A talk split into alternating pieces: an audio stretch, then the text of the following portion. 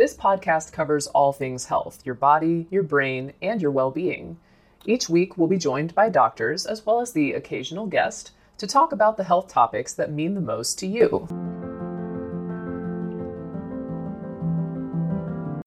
When you need mealtime inspiration, it's worth shopping Kroger, where you'll find over 30,000 mouthwatering choices that excite your inner foodie. And no matter what tasty choice you make, you'll enjoy our everyday low prices, plus extra ways to save, like digital coupons worth over $600 each week. You can also save up to $1 off per gallon at the pump with fuel points. More savings and more inspiring flavors make shopping Kroger worth it every time. Kroger, fresh for everyone. Fuel restrictions apply. Another day is here, and you're ready for it. What to wear? Check. Breakfast, lunch, and dinner? Check. Planning for what's next and how to save for it? That's where Bank of America can help. For your financial to-dos, Bank of America has experts ready to help get you closer to your goals. Get started at one of our local financial centers or 24-7 in our mobile banking app. Find a location near you at bankofamerica.com slash talk to us. What would you like the power to do? Mobile banking requires downloading the app and is only available for select devices. Message and data rates may apply. Bank of America and a member FDIC. If you're struggling to lose weight, you've probably heard about weight loss medications like Wegovy or Zepbound, and you might be wondering if they're right for you. Meet PlushCare, a leading telehealth provider with doctors who are there for you day and night to partner with you in your weight loss journey. If you qualify, they can safely prescribe you medication from the comfort of your own home. To get started, visit plushcare.com slash weight loss. That's plushcare.com slash weight loss. Plushcare.com slash weight loss. We want you to hear Christy's thoughts on the big things, like the strength she got from her family and how she wanted to help others in her situation, and the small things, like the joy of spending a sunny afternoon listening to music on her patio. Here are Carrie and Christy. Thank you so much. It's great to be here. We're very excited to talk to you today, and the article is just really wonderful, and I hope everyone has the chance to go and read it. But you were with WebMD for more than two decades. So tell us a little bit about what you did while you were there. Sure, yeah. I actually started as the deputy manager of our news team. And I continued to focus on editorial content. And fast forward 20 years, our editorial organization became much larger as new platforms emerged. And I ran the editorial organization. So that included the magazine, I was collaborating on the launch of this podcast. Yes. um, and it's turned out to be so wonderful.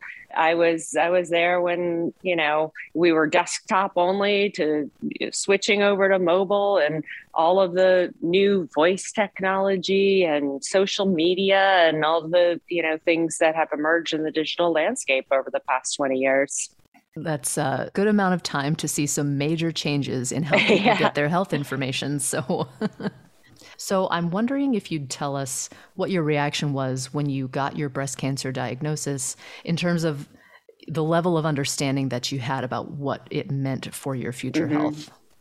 Well, when I got my diagnosis, I was absolutely shocked I knew the risk factors for cancer. I didn't believe I exhibited any of them in my lifestyle. I was healthy. I was primarily vegetarian. I exercised every day. I meditated.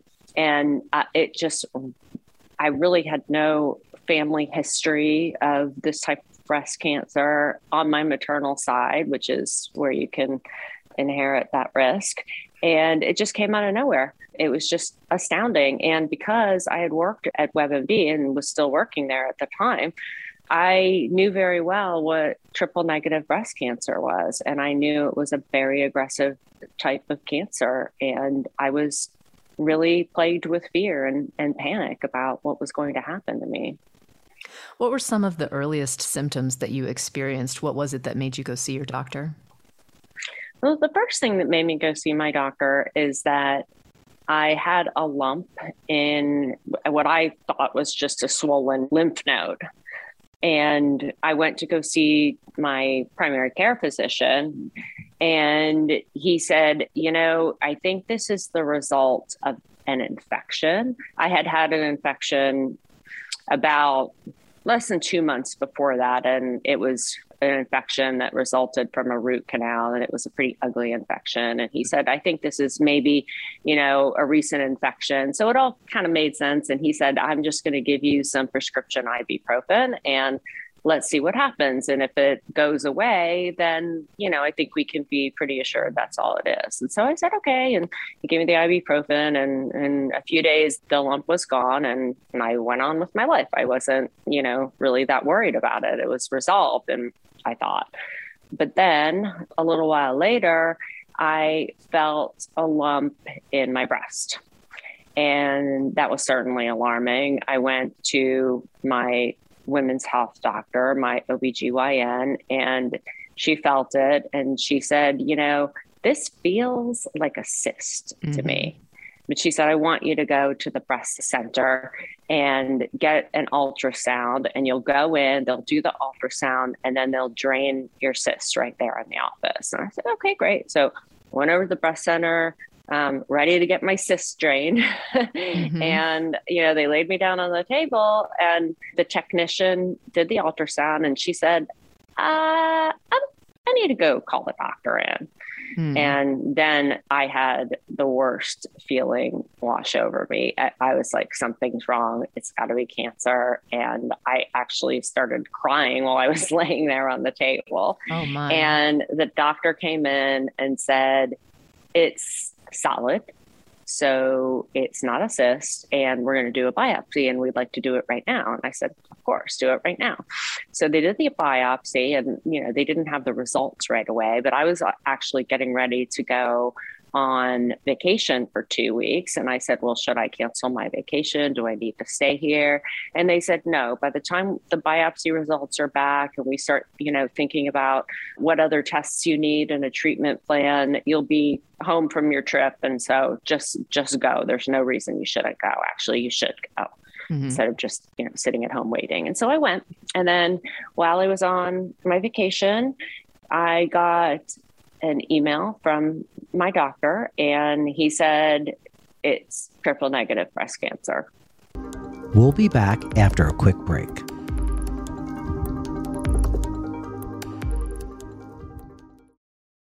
Here is a quick word from our sponsor. We take this few seconds off to inform you, our valued loyal listener, about the best health and fitness podcast shows. From the Nezpod studios. Join us as we give you the best of the best health and wellness updates you can rely on for the treatment of chronic health problems.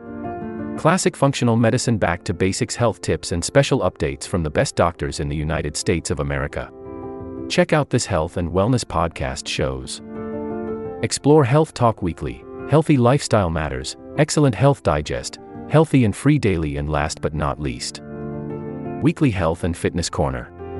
Also, check out Nasty Boy CC, the truest story never told fiction podcast, for that real life on the go experience with the 27 year old Golden Boy, who made our guest invite number one list. He tells us about his story as it happens in real time and in real life. It's Nasty Boy CC, the truest story never told. Go get a load of that happiness because happiness is healthy as we know it. Join us every week as we continue to provide you the best of health and fitness wellness updates from around the globe. Enjoy the show.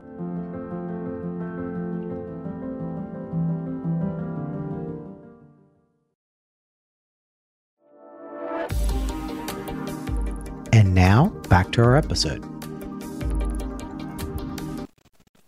And that's when I, like, my heart just fell through the floor. If you wouldn't mind, for somebody who is not familiar with exactly what that means, can you explain what that triple negative part of that that term what does that mean and what did you realize it meant in that moment when you read those words? With other types of breast cancer, you have hormone receptors or protein receptors, either estrogen or progesterone, or you have a HER2, which is a protein receptor. And triple negative means that you don't have any of those three receptors. So, in a sense, you're then triple negative. And when you have breast cancer that has hormone or protein receptors, there are treatments available that are beyond straight chemotherapy because they can target those receptors. And so there's targeted therapy available. When you have triple negative, it basically means that there's up until not too long ago that there wasn't much that could be done other than traditional chemotherapy.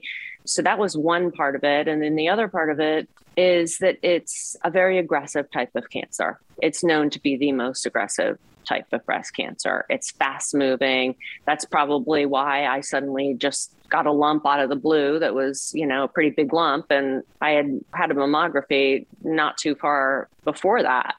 And so I knew when I saw those words, I, I knew what that meant. It meant that I was up for a really big challenge. You're married and you have two sons who were, I think you 16 and 18 when you were diagnosed. Is that right? Yes. Yep.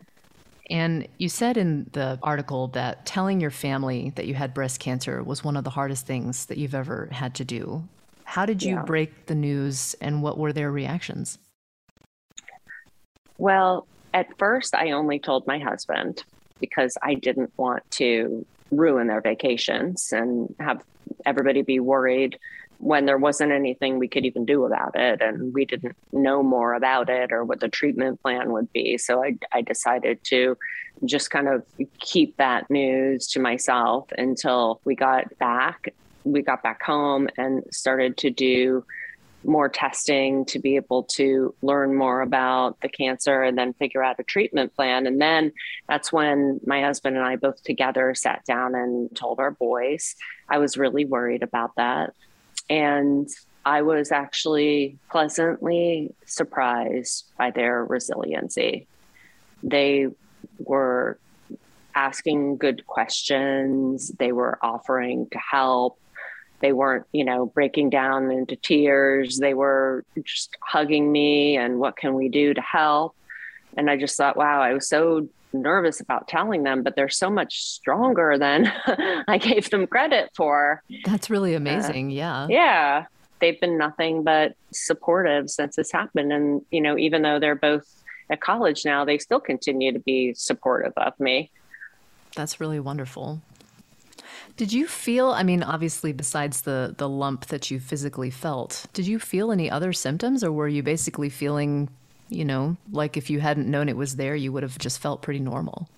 Yeah, I was feeling completely normal. In fact, the vacation when I went on after my diagnosis, it was very active. Uh, we were out in the heat. We were hiking. We were river rafting. I mean, wow. we were. It was like a you know a pretty active vacation, and I was hiking you know several miles a day, and I honestly did not feel sick.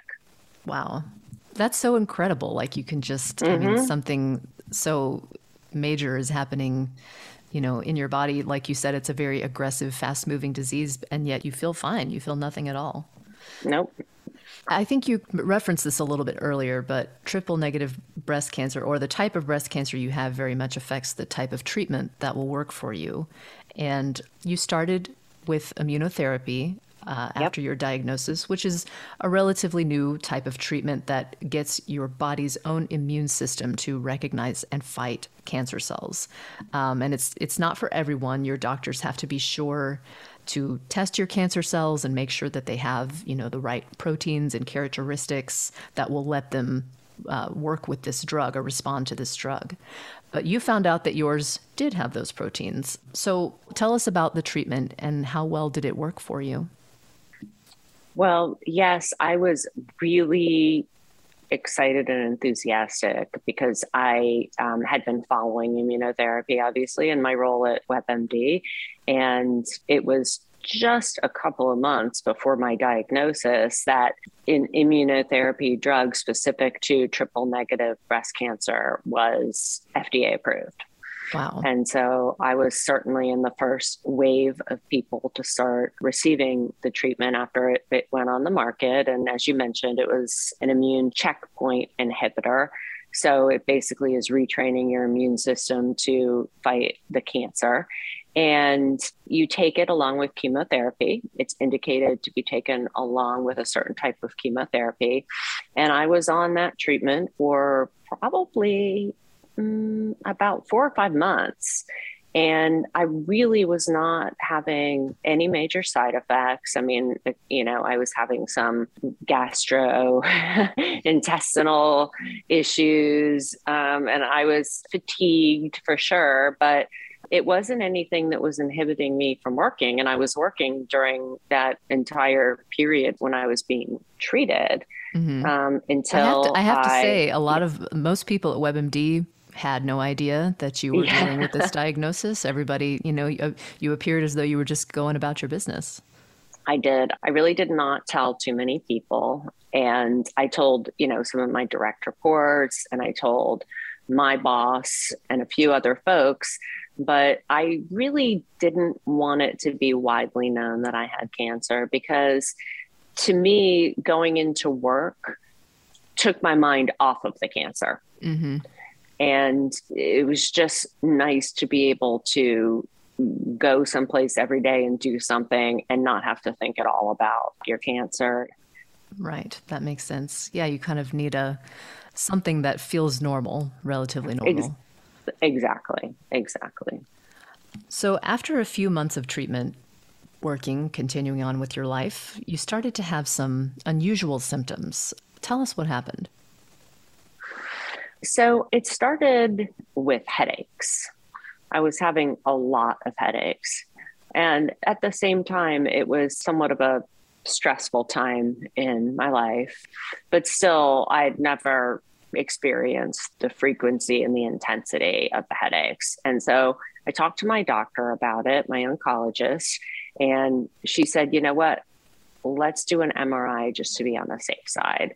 So we did an MRI. Uh, she came back and she said it's absolutely clean, which is great news. And she said, I know you're having these headaches. Maybe it's related to the immunotherapy because one of the possible side effects of immunotherapy is that it can trigger an autoimmune reaction in your body, meaning beyond just fighting cancer cells, it could kind of go into overdrive and start fighting your healthy cells, although that doesn't happen very often. It's a possibility. So they said maybe you're developing some kind of autoimmune disease. At the same time, I started to lose my vision. So I would get double vision, I would get blurry vision, and it came pretty infrequently at first. Uh, mm. I mean, I was still traveling, and mm-hmm. you know, um, it wasn't that I couldn't see anymore. It was just I was getting some blurry vision and one of my eyes was crossing and mm. uh, and then I also was having some neuropathy, uh, nerve damage in my right leg um, mm-hmm. that sometimes made it hard for me to stand on it. So they ran a bunch of tests for autoimmune diseases. Uh, Graves' disease is one of the diseases that can cause vision problems, and they came up with nothing. And meanwhile, I was now working at home because of COVID. And I was able to, to keep working and just lay down for a few minutes if my vision was going bad. The doctor fitted me with these prism glasses that helped my eyes stay uncrossed. Mm-hmm, and mm-hmm. Um, and I was, you know, since I was at home, I was able to sit down and take breaks when my foot was acting up. But they still didn't know what was going on. And so then finally, they ordered a lumbar puncture, which is also known as a spinal tap. Mm-hmm. And I had the lumbar puncture done. A few days later, my doctor called me and said, You have what's called leptomeningeal disease. Wow. And that is a very bad diagnosis. It's when basically the fluid that surrounds your brain and your spine becomes malignant. So I had basically my cancer had spread to my brain and spinal fluid. Wow. And that's why I was having all of those neurological symptoms. And that's why they didn't see it on the MRI. And so, you know, it wasn't the first thing they checked because it's actually pretty rare. Mm-hmm. But if you are diagnosed with it, it's a very poor prognosis. You typically have three to four months to live. And wow. so um, that was a huge blow. And the treatment for it is radiation. And so I went into the radiologist and they started me on treatment uh, right away. And I had six weeks of radiation to my brain and spinal cord. Mm-hmm. Every day I went in, five days every, a week. Every day. Radiation therapy yes. every day. My goodness. Yes. Ultimately, it saved my life. Obviously, with the prognosis of three to four months, and that was, you know, over a year ago. And I've had good scans to date, knock on wood. I mean, it's, you know, could always be hiding in there somewhere, but they haven't seen any evidence of that. And it really left me depleted. Yeah, tell me about how the therapy made you feel. Obviously, it dealt with the malignancy in your brain and spine, but what were some of the other side effects you had? Well, some of it kind of blurs together, to be honest, because I'm not sure at what point it was the cancer that was causing the symptoms or the radiation. Mm-hmm. like it mm-hmm. all became one. And I would go in every day and I would lay down on a table and they would fit me with a mask. Um, it's a big white mask that they have custom fitted for your own protection. And I personally felt like Hannibal Lecter. I was going to say that's exactly the image I had in my mind. Wow, I, that's what I. Uh, me too. And I'm like, oh my gosh, this is so scary. um, and, and so I would go in every single day, and it would take about an hour. The first two days that I went in for the treatment, I had some issues. I had nausea and vomiting, which was definitely problematic. But the worst thing is, they started the first radiation and I immediately passed out. Oh, gosh. They rushed me over to the ER and they thought I was having a seizure. They called my husband and said, You better come over here. We're not sure she's going to make it. And ultimately, they did some tests and they came back and said, You had a massive panic attack. Wow. and I had never had a panic attack like that. And you before. just knocked had, you out. You know, it just not, I just passed right out. Wow. Um, and so they gave me some anti-anxiety medication. The next, you know, I don't think it had really had a chance to kick in. The next day I went in, same thing happened. I oh, passed dear. out again. They rushed me to the ER again. And they went through everything and they were like, yeah, that was just another panic attack. Wow. Um, and so, you know, that in itself was pretty frightening. But I went back and I was fine after that. When I was done with my treatments, I had lost most of my vision. Wow. I had lost most of my muscle tone. My vertebra were cracked. I couldn't walk. I had to be carted around in a wheelchair. You know, they didn't know whether I lost my vision because of the treatment or because of the cancer, but my optic nerves had been severely damaged. And I was having a lot of neuropathy, which causes incredible pain to where I would wake up at night in tears calling 911. It was like just absolute excruciating pain. So I ended up temporarily, hopefully, cognitively disabled from all of the zapping to my brain. Uh, now, on top of that, I was also uh, on gabapentin, which is for nerve pain, and then I was also on oxycodone, which is which is for pain. And so at that point in time, there's a lot that was happening during that period that honestly I don't even remember. Wow. I was I was out of it. So you mentioned you lost your vision. Um, mm-hmm. You lost a lot of your mobility. Your vertebrae was cracked, and you had this yes. neuropathy, this terrible neuropathy. Did these side effects ever? We'll be back after a quick break.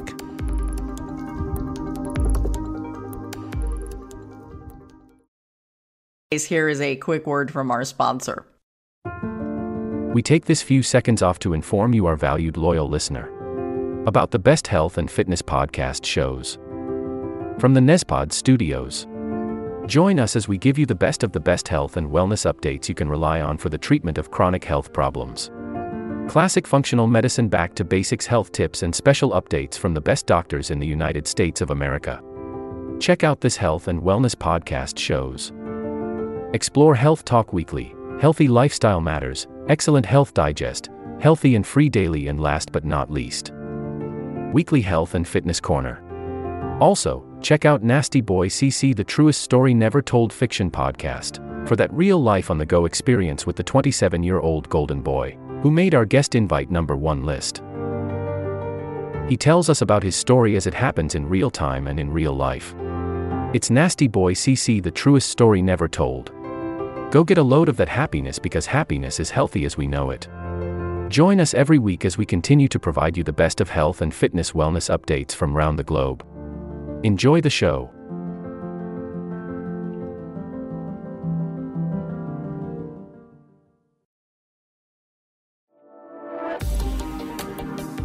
And now, back to our episode.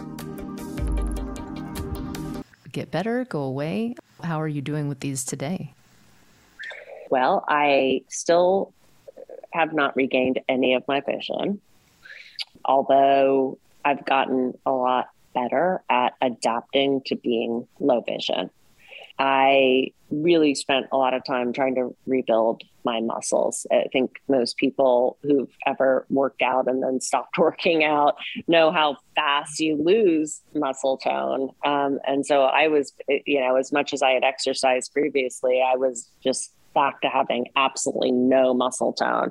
So I did a lot of physical therapy and I, I walked a lot. And um, eventually I, I really felt like I, uh, my leg isn't completely normal still, but I'm able to function a lot better. And then I had a surgery called vertebroplasty, which is basically an injection into your spine of a cement type substance that fills in the cracks and splinters. And that helped with my back pain. So, you know, I, I overall, uh, you know, slowly started getting much, much better, but the vision loss is the, the biggest symptom that has stayed with me. And, you know, now it's pretty far out to kind of continue to have hope that I'm going to regain that vision. Um, so I'm just kind of hoping that you know, at some point I would be eligible for a clinical trial. There's some interesting things going on right now in terms of uh, using stem cells or doing an optic nerve transplant. So mm. um, I'm keeping an eye on those, and no pun intended. and hopefully, you know, I'll be eligible for something like that at some point. So, in terms of adapting to the low vision, there are lots of different assistive devices that you use. Uh, could you tell us a little bit about those? Sure. Yeah. I have two that I use quite a bit that work very similarly. One of them is called the Iris Vision, and one of them is called Vision Buddy. And essentially, if you picture an Oculus headset, it's an actually an Oculus headset that's wow. been retrofitted with an Android phone that's been programmed specifically for people with low vision. So you wear this headset and it has intense magnification, lighting, lots of different adjustments.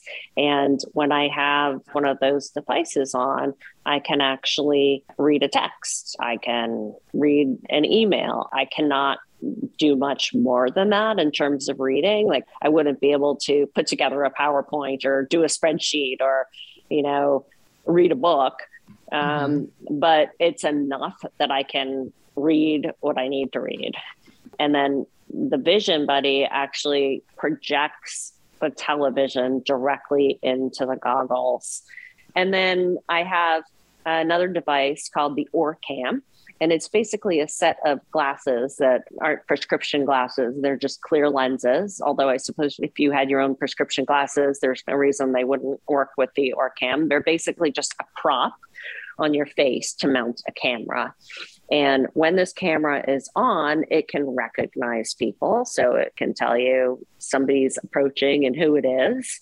And it can also be used, you know, for instance, if you're out at a restaurant and want to see the menu, it can read the menu for you and you have earbuds on so you're not you know broadcasting everything to everyone around you mm-hmm. um, and then i can use it for instance in my pantry i can go into my pantry and point to a can on the shelf and it'll say that's tomato paste Wow. So that helps me a lot just getting around the house and doing some basic things. And then I have an app, it's called Seeing AI, hmm. and it's free and you basically take your cell phone, turn the app on, which you can do through audio, like, you know, Siri, turn on my, you know, Seeing AI app. Mm-hmm. Next thing you know, your phone camera's on and you hold the camera over anything you want to read and it reads it for you.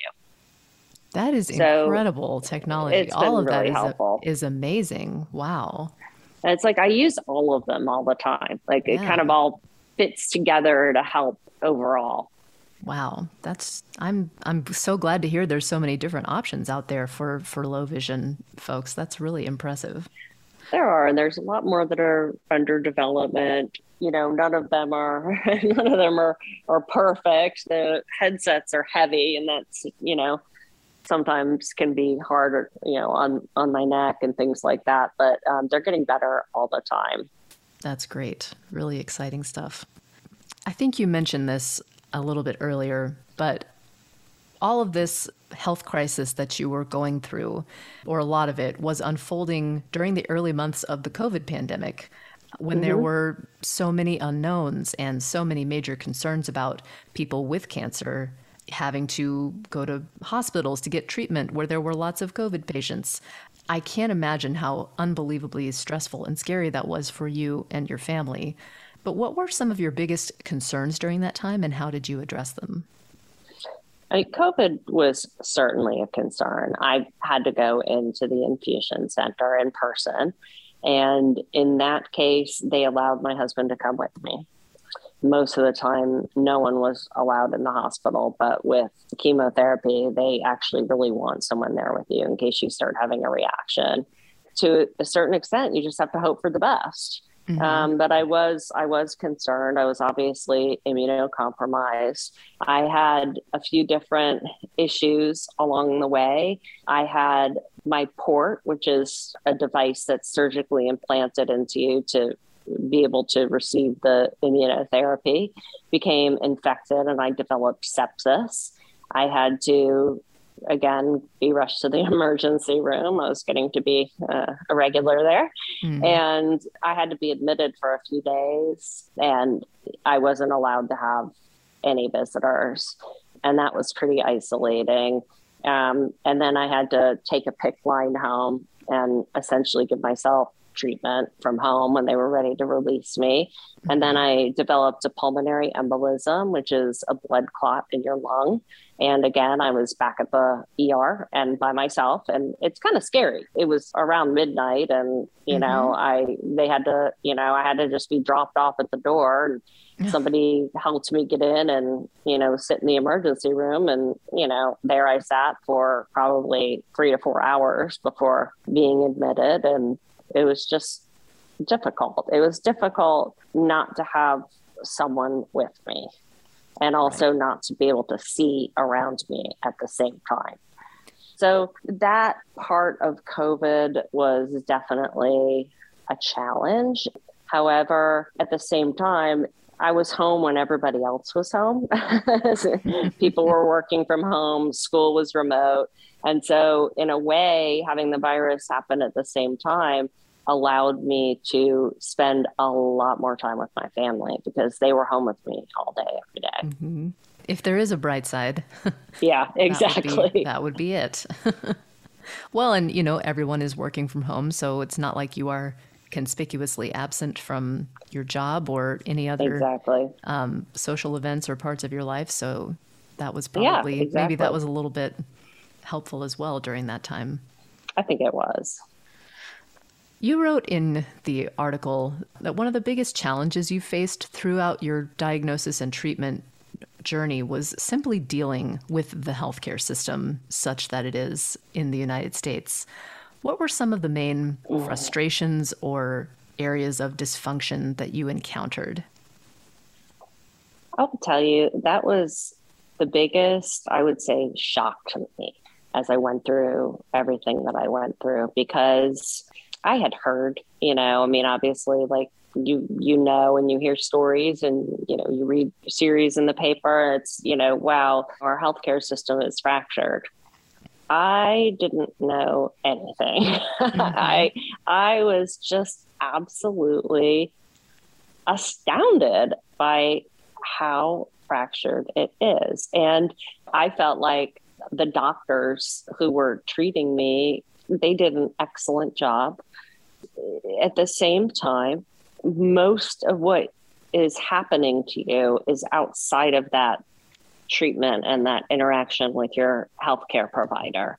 And most of it is sitting in waiting rooms, trying to schedule things, having them be misscheduled, waiting for hours because of some workflow challenge, the billing, unbelievable amounts of billing that I would get, uh, mm-hmm. and just mounds of it. It was it was actually like a mountain piling up in my house. Wow. Um, and then uh, every every little test, every little procedure. Yes, everything. And then I caught mistakes.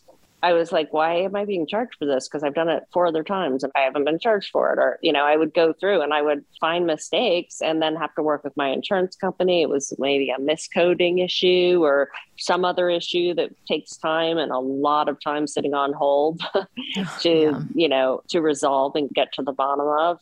The whole disability experience has been absolutely horrendous. I actually told the company, I said, I'm on disability because I can't see and I can't work. And you're making this a part time job for me. Uh, right. Because they would send so much mail from so many different people, and it's all like, you owe this, or you have to back pay us for this. And I'm just like, you know, kind of lost in it. And then at the same time, you know, you're dealing with all of those issues, but your life doesn't stop. Like you're still getting your credit card bill and your gas bill, and you know, mm-hmm. you're dealing with all of that and other things that you're dealing with in your life. Like, for instance, I was helping my son get into college and I had cognitive issues. I was still undergoing treatment. When I was on the pain medication, I was like, I don't even yeah know what planet i'm on right now so it was just it was just exacerbating. And to be honest, it continues to be. Mm. And I guess I thought, you know, hey, I have some experience and, you know, I have some support around me and I know that there are going to be challenges, but I never thought it would be this bad. And in a way, I feel bad complaining about it because I'm like, look, they saved my life. And I'm like complaining that I had to wait in the waiting room all day, but it piles up. That sounds incredibly frustrating.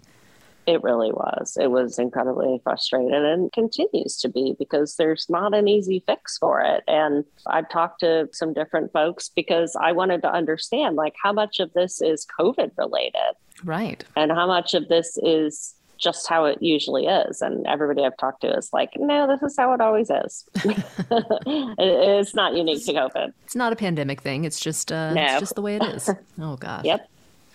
Well, I have to ask, how are you doing now? Actually, I'm doing much better now. I've had uh, several scans, PET scans, and MRIs, and um, we haven't seen any cancer activity. That's great. Um, and I had to go back on a different type of treatment after I received my radiation. We had to stop chemotherapy during that time, it would be too toxic to do both of them together. And so I was off my chemotherapy for a while. My breast cancer came back. Wow. Um, and so I've had to go back on to a different type of chemotherapy. But fortunately, I'm responding really well to it. And I am not having any debilitating side effects. So at the moment, things are going pretty well. And I really have learned a lot about how to live the low vision lifestyle. and I feel like I'm much more comfortable with my situation. It's still difficult because you lose a lot of your autonomy. Uh, like, for instance, I can't even drive. mm-hmm. um, and so you can't run up to the grocery store. It's just, it's those like little things like that are still challenging. But at the same time, I figured out so many ways to adapt and use this technology and just really try to keep forward momentum and not let it become my life. I'm so very glad to hear that. We're all certainly rooting for you and hope you continue to do well. And your story is so incredible and it's so inspiring. And I wonder if you could share some of the things that helped you keep going, even when you were in some of the many dark parts of this journey. Were there things that really kind of carried you through?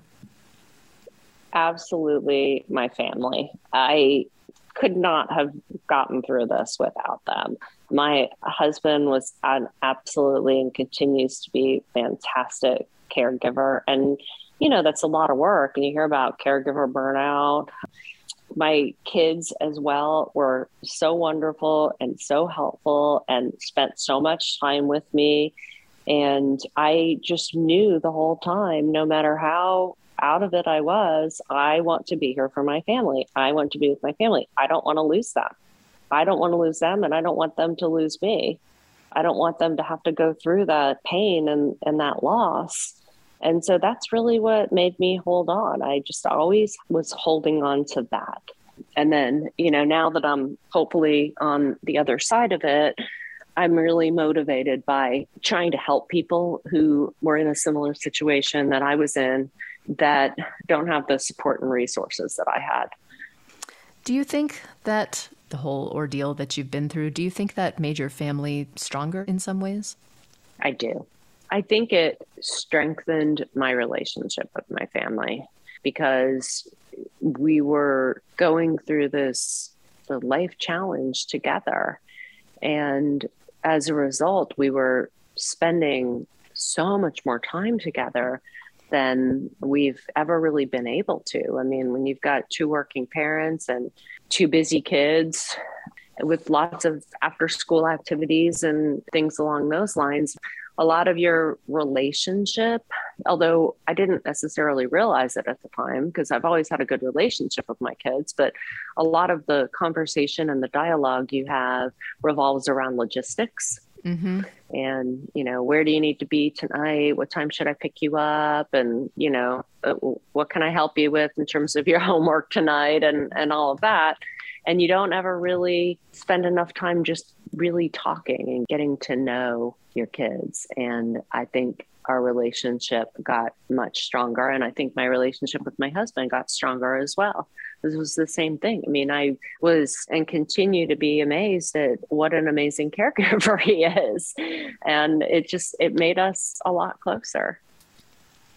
I'm curious for someone for whom, you know, your career was such a major part of your life, how did you make the decision that you would stop working? How did you know that it was time to do that? I was really hoping to be able to go back to work. And my hopes all rested around my vision coming back. The doctors told me it's very possible that it's going to come back. The optic nerve heals itself. And, you know, at a certain point in time, I realized it's not happening anytime soon. And I just knew I wasn't going to be able to do my job without my vision. And so I said, it's time for me to go and just focus on healing. Mm-hmm. And so I decided to leave. I didn't want the stress of trying to keep up. I couldn't have kept up. I really needed to focus on rebuilding my body, getting my life back together, figuring out like how I'm gonna function mm-hmm. um, just on a day to day basis, like making breakfast. And I just knew I shouldn't dive back in and, and try to navigate a, a busy workplace with very limited vision. I mean, maybe at some point I'll be proficient enough with everything I'm doing that I'll be able to work, but I know right now I'm not. What did it take mentally or emotionally for you to sort of let that go? It was difficult. I've always had a job since the time I turned 16 till now. I never mm-hmm. had not worked. And uh, it was just what I did. And so discontinuing that really caused me to do a total reset.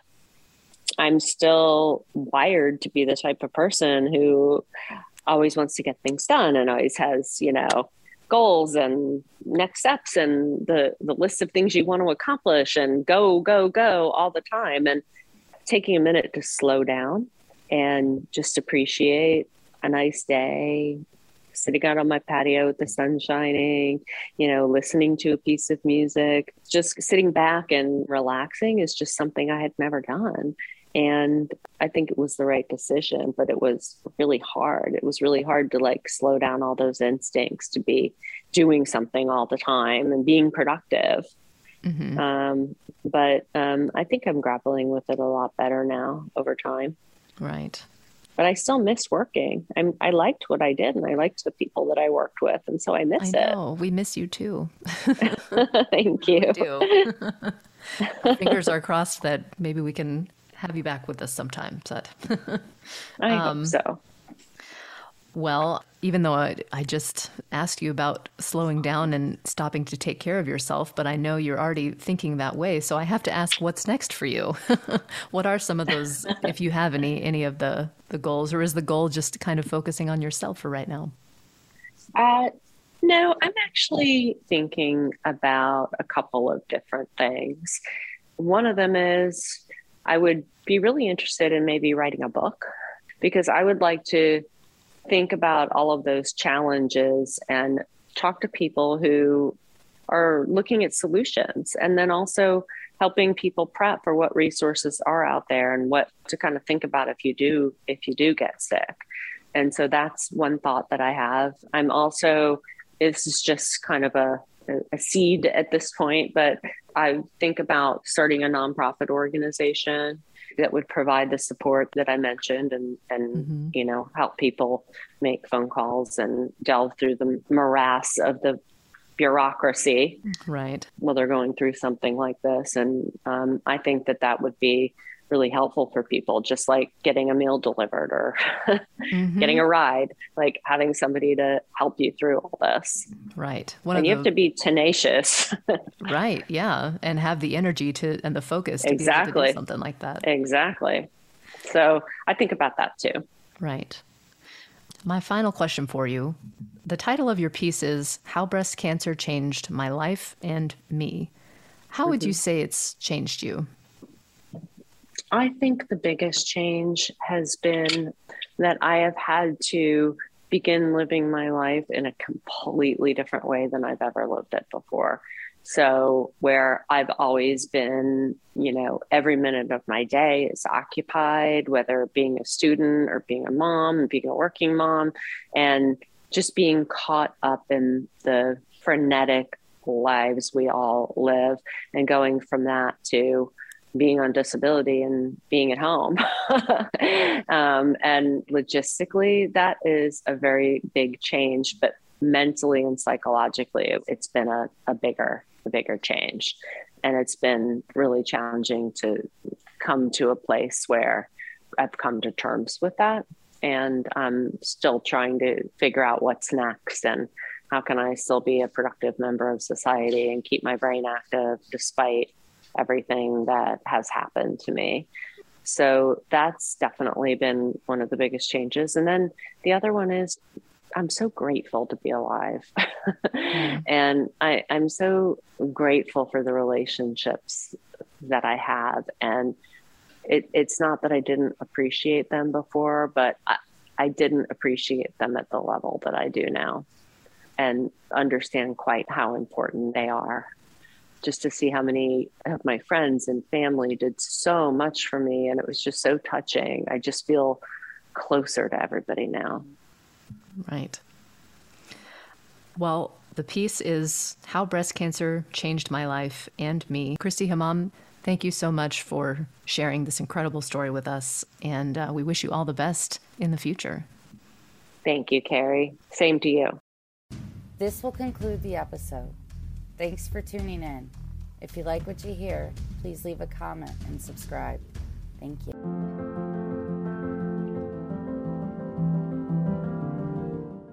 We have a great show today, but first, take a second to make sure you've subscribed to our show wherever you're listening to podcasts. It's the best way to make sure you don't miss any of our episodes. Thanks. Please take a moment to follow, rate, and review this podcast on your favorite podcast listening platform. This will conclude the episode. Thanks for tuning in. If you like what you hear, please leave a comment and subscribe. Thank you.